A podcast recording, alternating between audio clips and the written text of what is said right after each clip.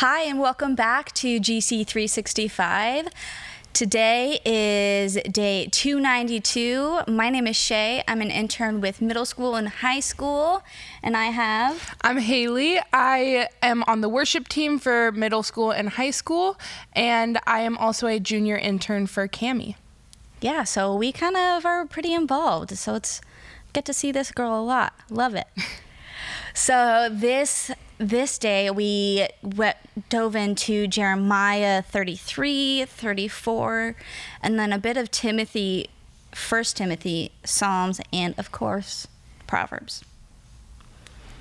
So in Jeremiah 33, it's talking about promises from prison. God says to call on me and I will answer, show you great and mighty things which you do not know.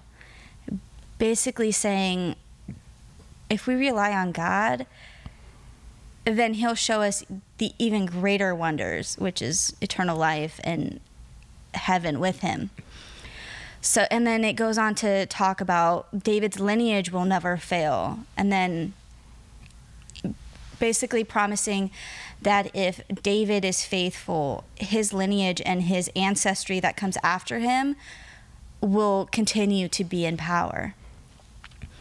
And then, did you get anything from? I Jeremiah did 33? actually. Um, in the very beginning of the um, scripture that we read, it was verses two through six, and basically something that just stood out to me was that it was kind of saying like, if you don't trust in the Lord, then He will leave you. Not leave you, but like kind of I don't know how to forsake, say that. if we forsake God, God will forsake us. Yeah, exactly. So okay. that's something that stood out to me. And then at the end, verse 6, it says, Nevertheless, the time will come when I will heal Jerusalem's wor- wor- oh my gosh, wounds and give it prosperity and truce peace. Yeah. So basically saying that in the end, he will heal you and be there for you. Exactly. And then Jeremiah kind of dives, uh, 33 dives into promises and talking about if you break your promise to God and if you break your covenant to God, the promise and covenant God made with you is null and void. It's irrelevant. It's thrown out the window. So God doesn't really do uh, broken promises. Yeah. And then he goes to say, from destruction to restoration, he's going to res- basically destroy this city, yet restore it to even great, greater prosperity. And that's just talking about the prominence of the character of God's covenant. So, Jeremiah 34 God warns Zedekiah of the soon fall of Jerusalem and sin of setting the slaves free and bringing them back to enter back into servitude.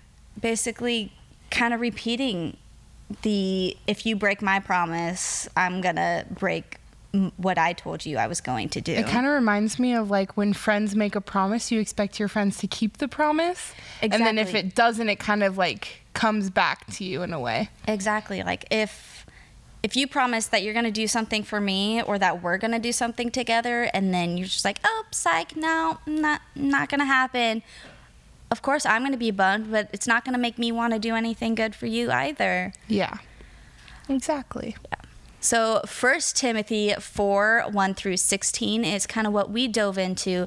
And this is Paul talking to Timothy. Did anything in Timothy kind of stick out to you? Um, not really, okay. honestly. so for me, it it kind of talked about like the more we exercise our spirit, the better the results. So kind of an example I thought of is the more you exercise in the gym the better the results are going to be with your physical body. So we need to also be doing that with our spiritual body and continuously going into prayer and going into our quiet times with God and just continuously repenting and asking God what He needs from us, what He wants for our future. And basically saying, we want to look good on the outside, but we to be able to do that, we have to honor God with our bodies. We have to honor God with our spirit. And whatever you're doing, either with your body or with your spirit, it's going to affect your eternity. Yeah.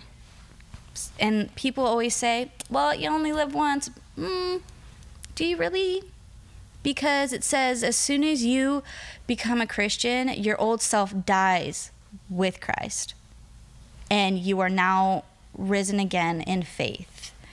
And even when you pass on earth, you go up to heaven with God and you live up there with Him forever. So. Exactly. So it's like, it's essentially if you're adopted on the earth into a family, you're essentially adopted twice because you're adopted into the family of God and the family of Christianity. So, never one thing is never just once. It's never just a one and done thing with God either. Verse 14 says, Do not neglect your gift which was given to you through prophecy when the body of the elders laid their hands on you. So, a lot of times the elders in the church would just like kind of touch their shoulder and be like, Okay, so this is the gift that God is giving to you. Move forth and bring this to the world. It could be something as simple as being great with woodworking, being great with metal, or being a, a phenomenal writer, but you need to be using all of that for the glory of God. It kind of reminds me of like when you were younger in like elementary school, how your teachers would ask you, "What do you want to be when a, you grow up?" or like, "What are your hobbies?" or "What exactly. are you good at?" And it's kind of like you think about it, but like you never really realize it until you do it, you know? Exactly. I didn't think I was going to be good of working with kids and working with middle school and high schoolers until I kind of just like, okay, God, here I am. I'm, I'm ready. And then I kind of just dove all in and just loved it. Like, okay, I feel at peace. I don't have any anxiety with this. This is really awesome. Yeah, I feel like even when you become like an intern or a junior intern, in my case, you kind of just like, you're like, okay, I don't know how this is going to work out. So you're really just putting it all in God's hands. Yeah, it's like, um, completely internally crying on the inside every day, but that's okay. Tears aren't falling on the outside, and I'm just giving it all to God. Yeah.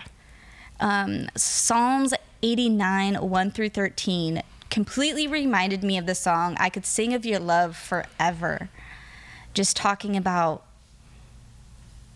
all the glorious things that God's love brings to our lives and all of the things it's going to continue to bring and essentially continue to take away. It takes away the shame, it takes away the guilt and the darkness and just every every bad thing his love takes away.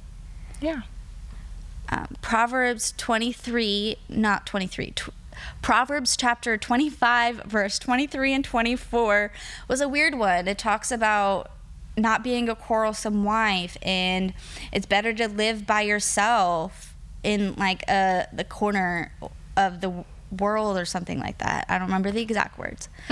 but it it stood out to me of it's better to live alone and by yourself in peace than it is to live with someone who's toxic and who's yeah. going to constantly bring you trouble.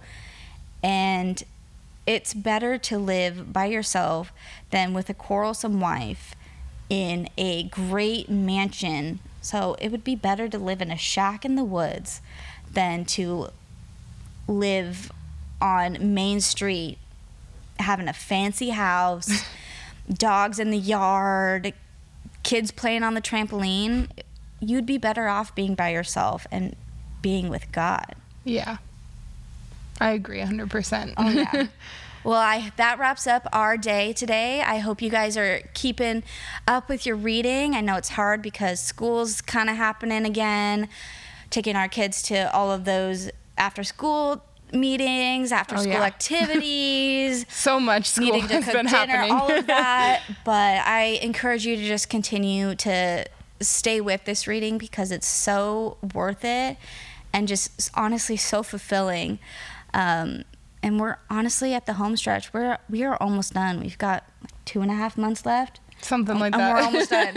An entire Bible in the year. All right. Well, we'll see you next week.